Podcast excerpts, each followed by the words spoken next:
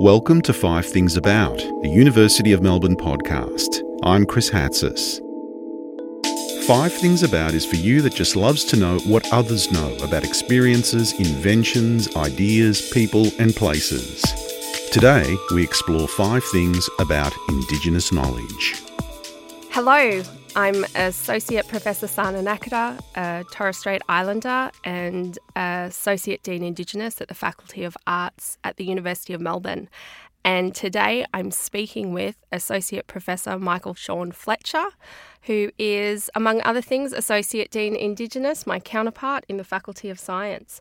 But I might kick over to Michael and ask you to share with everyone what your roles at the university are. Thanks, Sana. Lovely chat.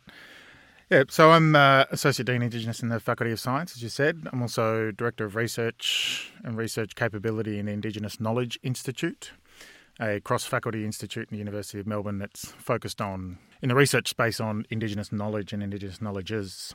I'm a Wiradjuri man, and my scientific work involves looking at the fossil record to reconstruct environments through time and I focus a lot on how people shape the world around them and uh, how that happens over for thousands to tens of thousands of years. Thanks, Michael. So, we're here to talk about today five things you know about Indigenous knowledges. So, I guess we'll open up with the big question, which is what is Indigenous knowledge? Yeah, it's a good one. I mean, I mean, knowledge is is a similar thing throughout different cultures. So, for me, Indigenous knowledge is a an embodied type of being. It's a knowledge that's based on a reciprocity with the world around us, where we are constantly negotiating, if you like, with uh, our environment. We don't abstract ourselves from the world around us, as is probably the the kind of dominant theme, I think, through Western knowledge systems, where there's this sort of an abstraction and an attempt to understand the world around us through um, the pursuit of objective truths, for want of a better word. I think Indigenous knowledge, we place ourselves within the world around us. We don't necessarily see non human entities, such as landscapes and, and other living things, as separate from ourselves. We see ourselves as a part of the one uh, system, and that to operate in the world, we need to engage in a reciprocal relationship and respect and care for the world around us. And in doing so, then we are respected and cared for ourselves. So I think it's a, for me, it's about a positionality of where we place ourselves in the world around us. Um, and it's not unique to Aboriginal and Torres Strait Islanders. It's a, an embodied notion that is actually present through the majority of Indigenous communities across the world. And I imagine the predecessors of the European paradigms probably had a similar um, epistemology, a way of viewing the world of, of an embeddedness. And I guess they're probably referred to as pagans and things now. But um, so it's just that that positionality for me is the is the main thing. I mean, it's really interesting to hear you describe that in a way that immediately, I think, brings to mind the ways in which Indigenous knowledge is contrasted with what we understand Western knowledge as to be grounded in. And noting, as you just did, that Western knowledge, as we know it today in a modern sense, really emerges from the European Enlightenment and a particular break in the ontological and epistemological foundations of Western knowledge itself. That Western knowledge, as it belongs to the European continent, is also changing and has changed um, over centuries. And in a lot of ways, what we have assumed knowledge to be is this disembodied, abstracted pursuit of sort of science as objectivity and positivism rather than other traditions. We might pick that thread up in a few few more minutes around the contrast to Western knowledge.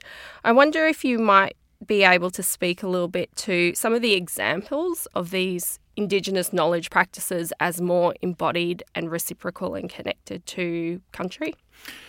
Yeah, for me, I think the the best example of this in in contemporary world that we can grab a hold of and look at are, are some of the amazing seasonal calendars that that come out from different Aboriginal and Torres Strait Islander groups around the country, and, and you can see that I guess the, the scientific way of describing it would be that they're phenomenological. You know, so we're picking up cues in the landscape, and I see it every time. Every, with my kids, I walk around through the year, and you can see when the wattles are flowering. You know that we're sort of getting to the end of winter, and spring's not far away, and that sort of follows on from different movements of animals in the landscape and all of this sort of stuff. And some of these, I mean, the amount of knowledge in these seasonal calendars is just astounding. You know, you could just look at them and think, oh, you know, it's you know A, B, C, D, but the way it relates to what then people need to do in landscapes, especially say with burning country or when eels are present and what needs to happen with uh, aquaculture systems, all of this is reciprocity. And for me, in that particular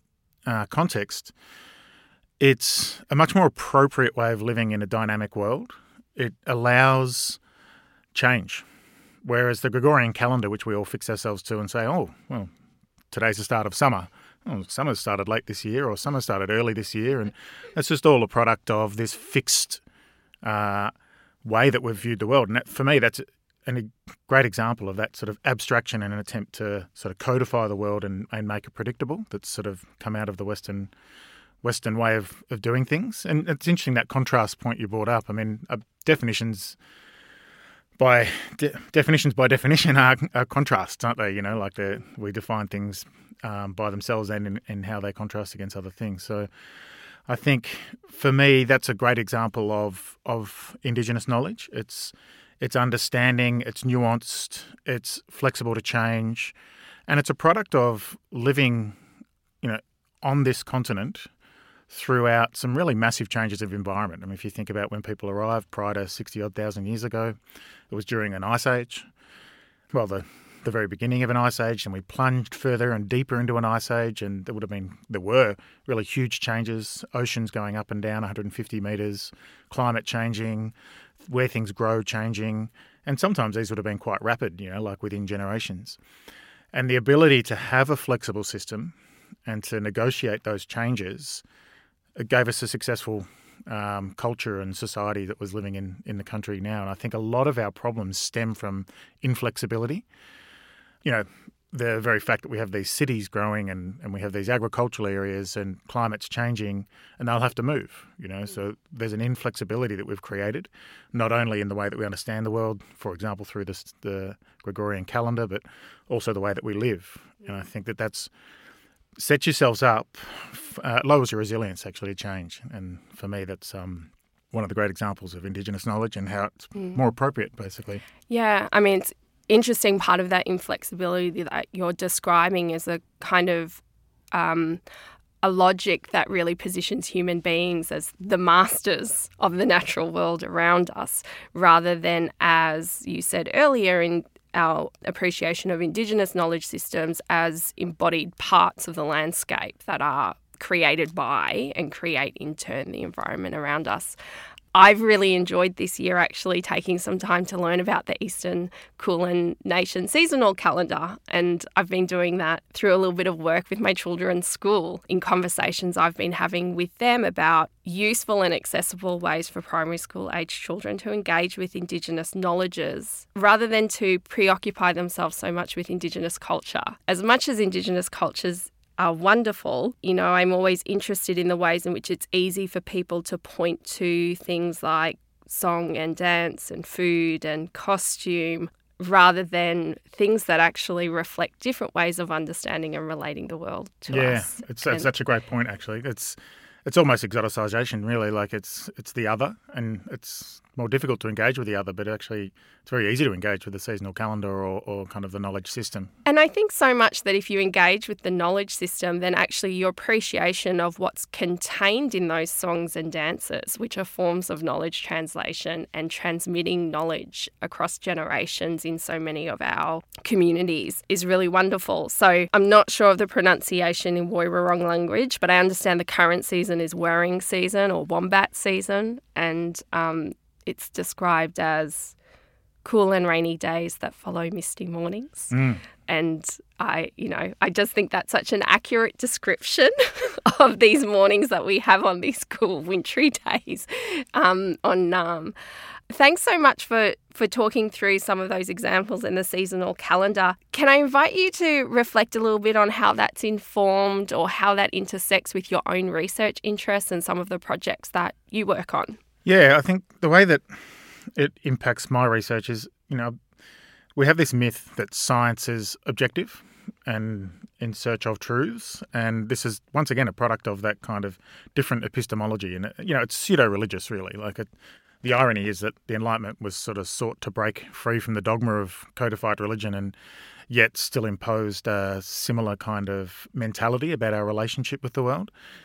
Um, so it's not really that different. it's uh, replacing replacing God with science, I guess. Yes. Um, so the truth is, is that the questions you ask and the way that you view a topic dictate the kind of research you do or the kind of way that you seek to answer those questions. That's all science is. It's it's making predictions based on your understanding, testing those and observing, and then refining your your worldview. Um, the uh, mentality that you have or the perspective you have going in dictates what you do and it dictates the kind of answers you get and the way that you view those answers. So that's fine as long as you understand that. So what I seek to do, particularly in the landscape space, is is rather than, and I, I notice this sort of trend in the work that I do of reconstructing environments through time, and then going through a process of elimination where, if we wanted to say that this was a human constructed landscape, it had to be the last explanation standing. You know, so the burden of proof was incredibly high. Mm-hmm. Yeah, we drive through through country today and we see farms and things and we don't think they're natural. We know, we assume. We don't actually see people making these things, but we know and we assume that these are constructed landscapes. So the dominant paradigm really was to assume assume and this is the wilderness myth if you mm-hmm. like, is that prior to the British invasion that this landscape was essentially unoccupied or if it was occupied, it wasn't managed. It was in a natural wilderness state. And the, the dice are loaded essentially if you reconstruct environments through time and, and try and end up with, well, how do you know it wasn't the soils? How do you know it wasn't the this, the that, the that, the that? And we never get those absolute definitive things in, in the natural sciences. And I thought, well, what if we ask it a different way? You know, what if we have the dice loaded the other way, prove that this isn't? Mm-hmm. You know, and start with the fact that we know that Aboriginal people manage landscapes. We know that humans all over the world engage in landscape management, which is to create a safe, predictable, and resource rich environment.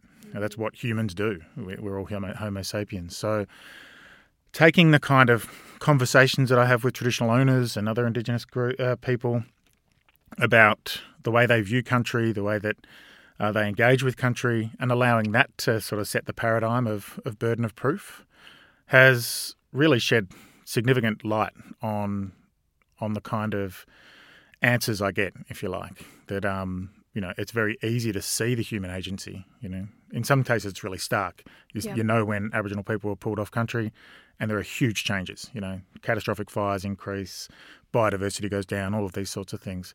So we know that's the case. So it's just by shifting the perspective and the understanding, um, you can end up with a different kind of light being shone on the subject. And I think that's the way we get closer to whatever truth is. I mean, I've always had this adage that the truth is the intersection of the best lies. You know? So the amount of different views that we have on a topic and different perspectives, we get somewhere near, you know, like that Venn diagram um, yep.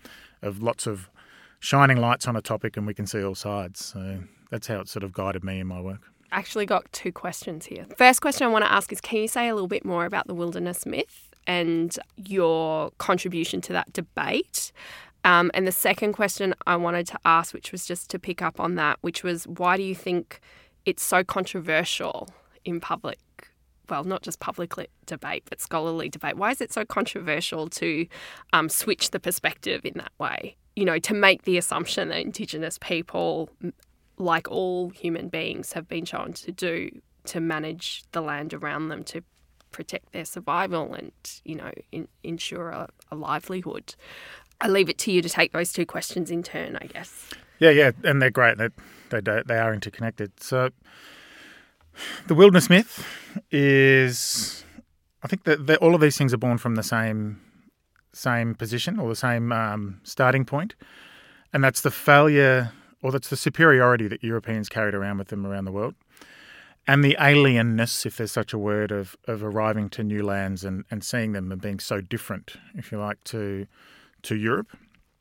And we are. I mean, the, the vast majority of these colonisations into to new territories were done by the Europeans, which all, despite their differences in language and, and cultures, all had a very um, uniform epistemology, if you like, and prioritisation of science or the church, um, and a a belief, you know, and this is a factual belief that Indigenous peoples were not even human; they were subhuman. Yeah. Um, you know, in some cases, not that far away from our ape ancestors. You know, this is the time when Darwin was um, coming up with his idea that we all descended from apes, and European people were seeking, I guess, to distance themselves from these ape ancestors, and they saw validation of that from primitive peoples, and didn't really assign them any human agency whatsoever.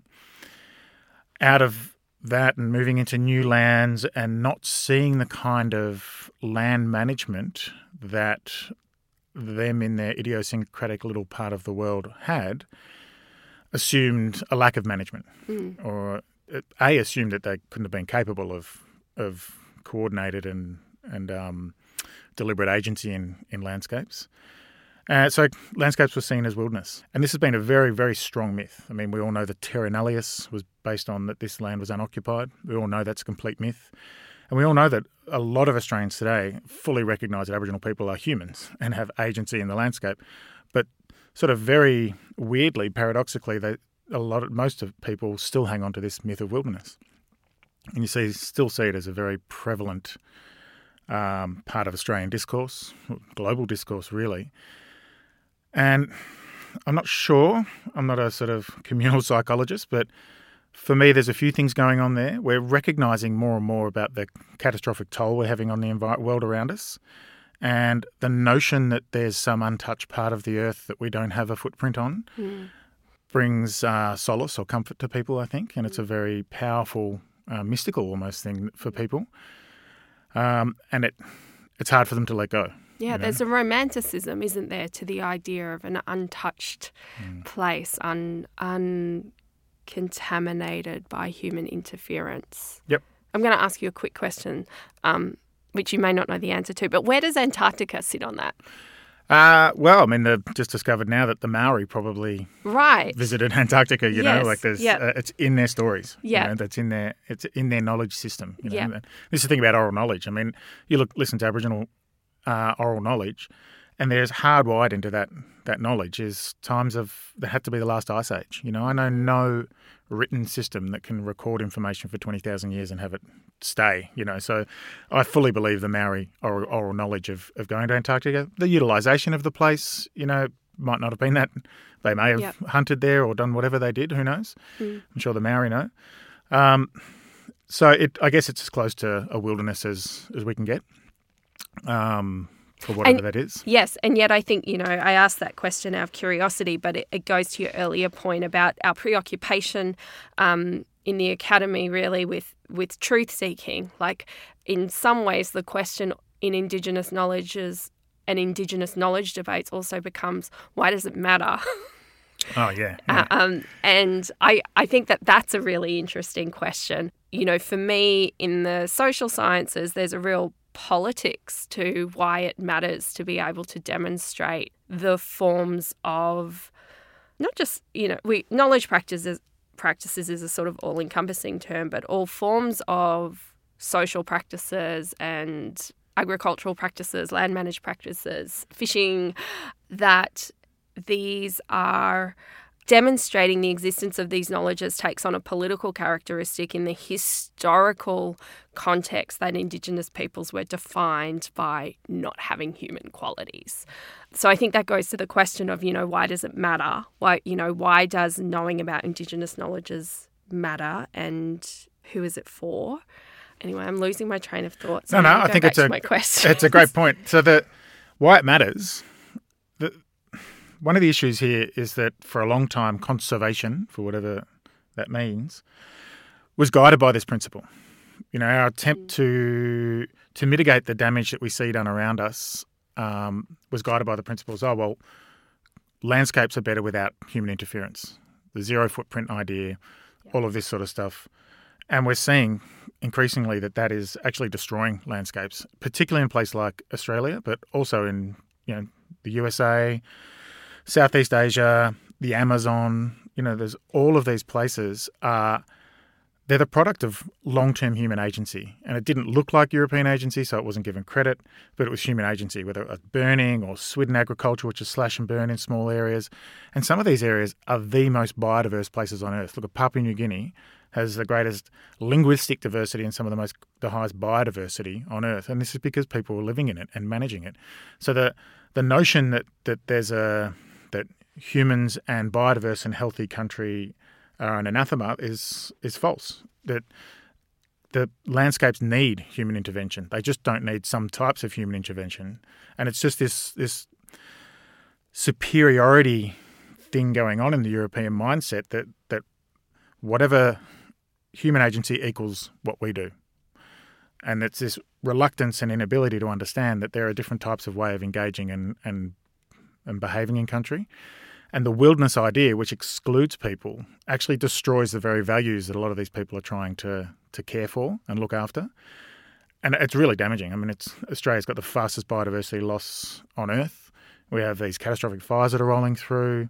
And these, these, you know, I think um, I understand from your work and others, these catastrophic fires that we've had in recent years are very much about the lack of human management of you know cultural the loss of cultural burning practices and the the growth that it produces in fire resistant undergrowth. Yeah, it's, Is that it's do I understand now. that yeah, right? It's now that when we've we've just sort of submitted a review where we did some sophisticated science to to look at this, and it's irrefutable across Southeast Australia that you know the British invasion and the the removal and suppression of cultural burning was followed by an increase in flammable fuel loads in the in the landscape and an increase in fire. It's irrefutable. Yeah. You know, there's some nuance around that. There are some forest systems like the mountain ash forests, which are always brought up as the example to shoot down this idea. Mm-hmm. Sure, they were forests that had catastrophic fires, but they weren't occurring from Queensland through to Victoria. Mm-hmm. You know, these these sorts of things are the direct product of not managing country and poor management, which are the direct product of this myth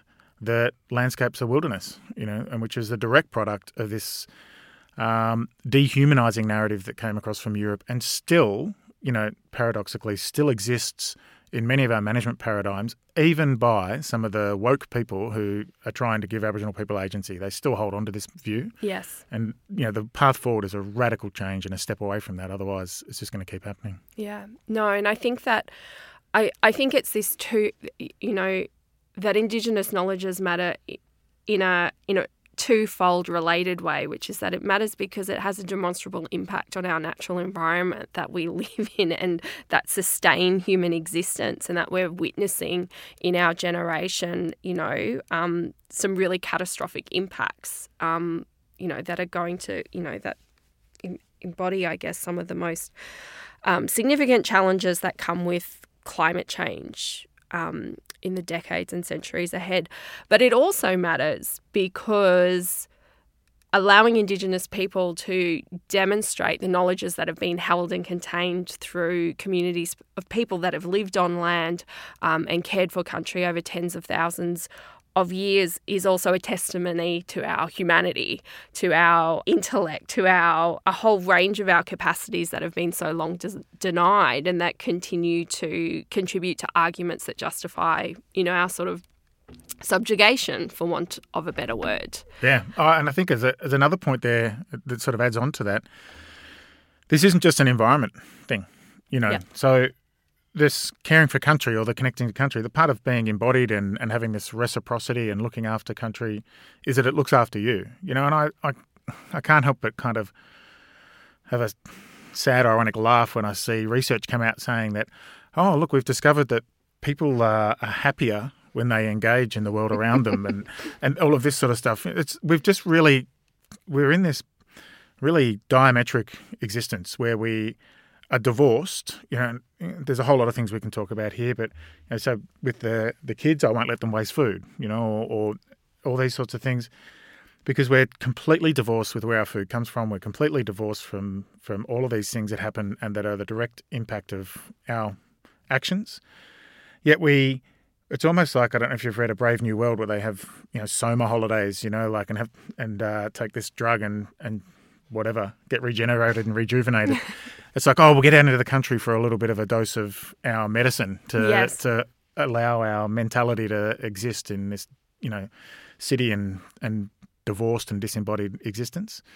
Whereas, you know, that's where I think our mobs can show the way. You know, Yeah. like it's it's about mediating that and, and having it more present through our lives, connecting with country. You don't have to go out into the bush. You just have to walk around and have a look. And ironically, through lockdown, I think we started to approach this in the first lockdown we had in Melbourne, where people were walking around. You know, you had your two hours to get out, and you know, people were smiling in the streets, and people down the park. I never saw so many people having picnics, all this sort of stuff. You know, that's connecting to country. You know, like it's understanding where you live, and it's but where it's just sort of in this rat race. You know, of, of now where we sort of plug in here, plug in there, plug in there, and mm-hmm.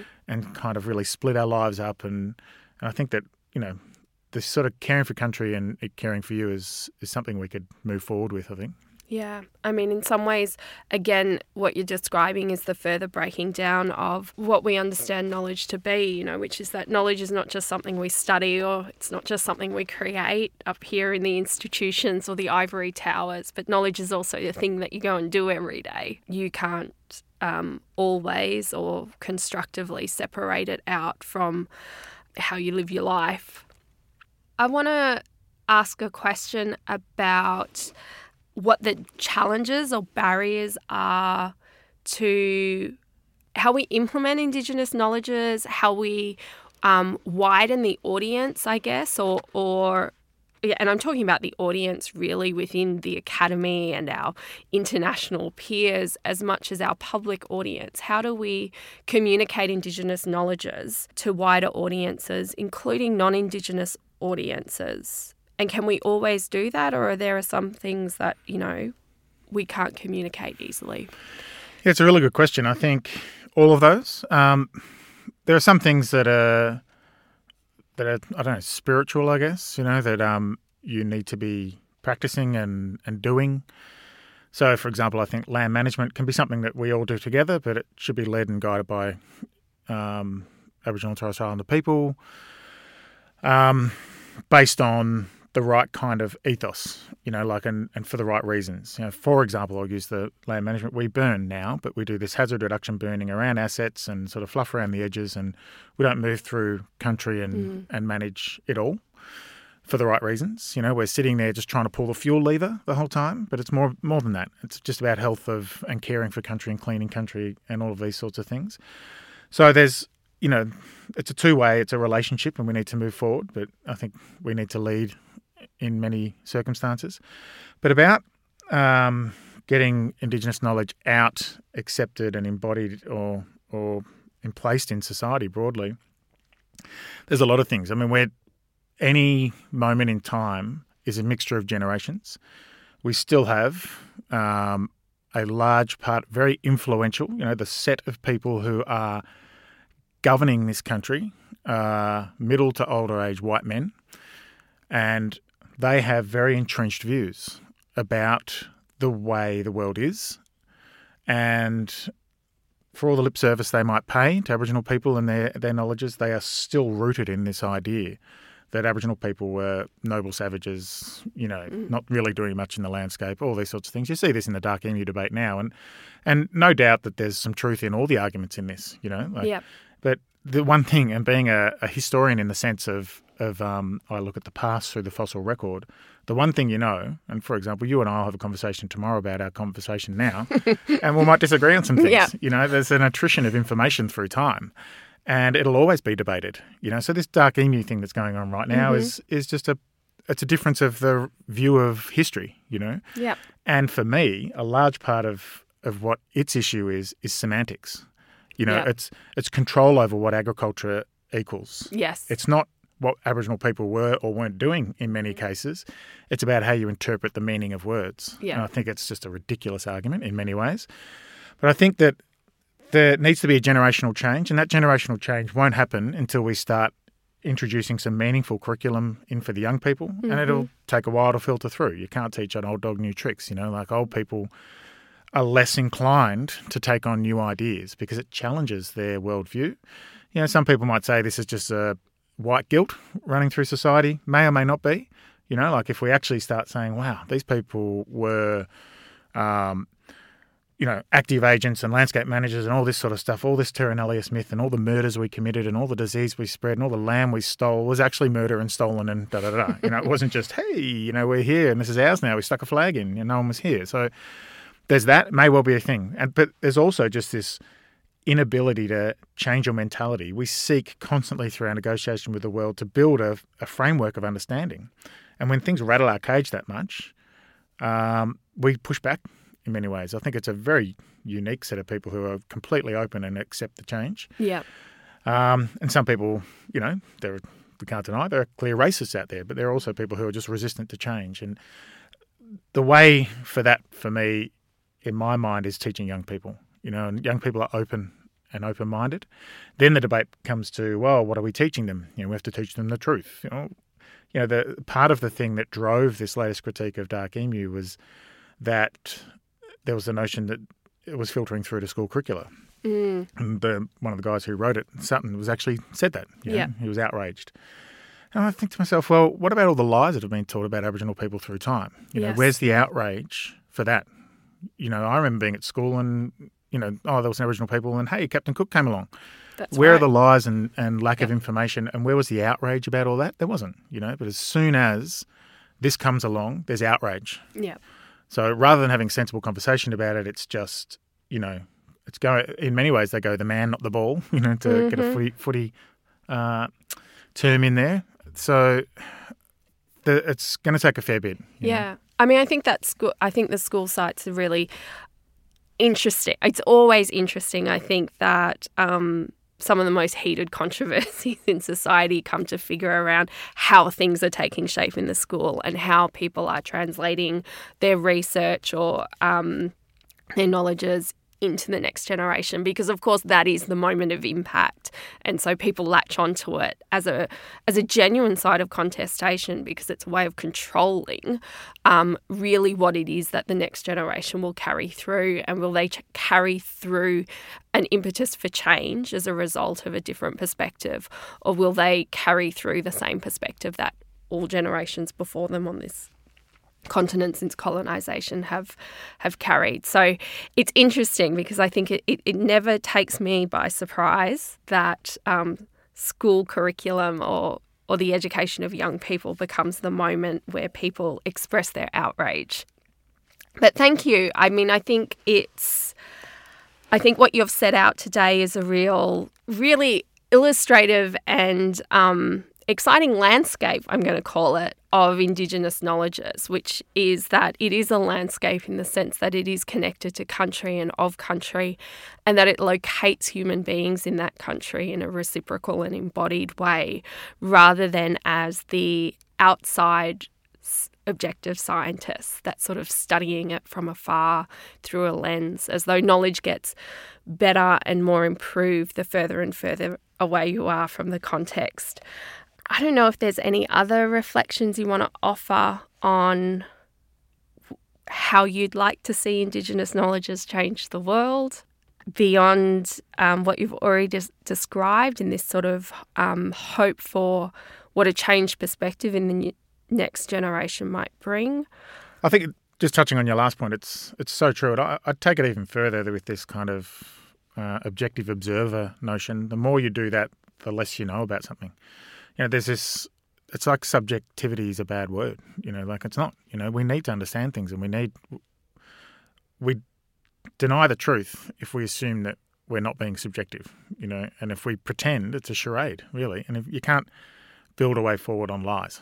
you know, so I think acknowledging that and and taking um, it for what it is, you know, and then bringing in different perspectives and different ways of understanding and looking at something, and then coming to a truth, you know, is is the right way forward. In terms of um, moving forward, I think yeah, I would really like to see, you know, because I've got young kids and I see how little they're taught about um, their place and where they are. Even as simple as you know, why why isn't my don't my kids have Aboriginal word names from the local language up around the room, even if the language isn't complete? You know, it starts to place them and understand that there's something different and something else going on. And I think that that's just a tiny thing that you know opens awareness.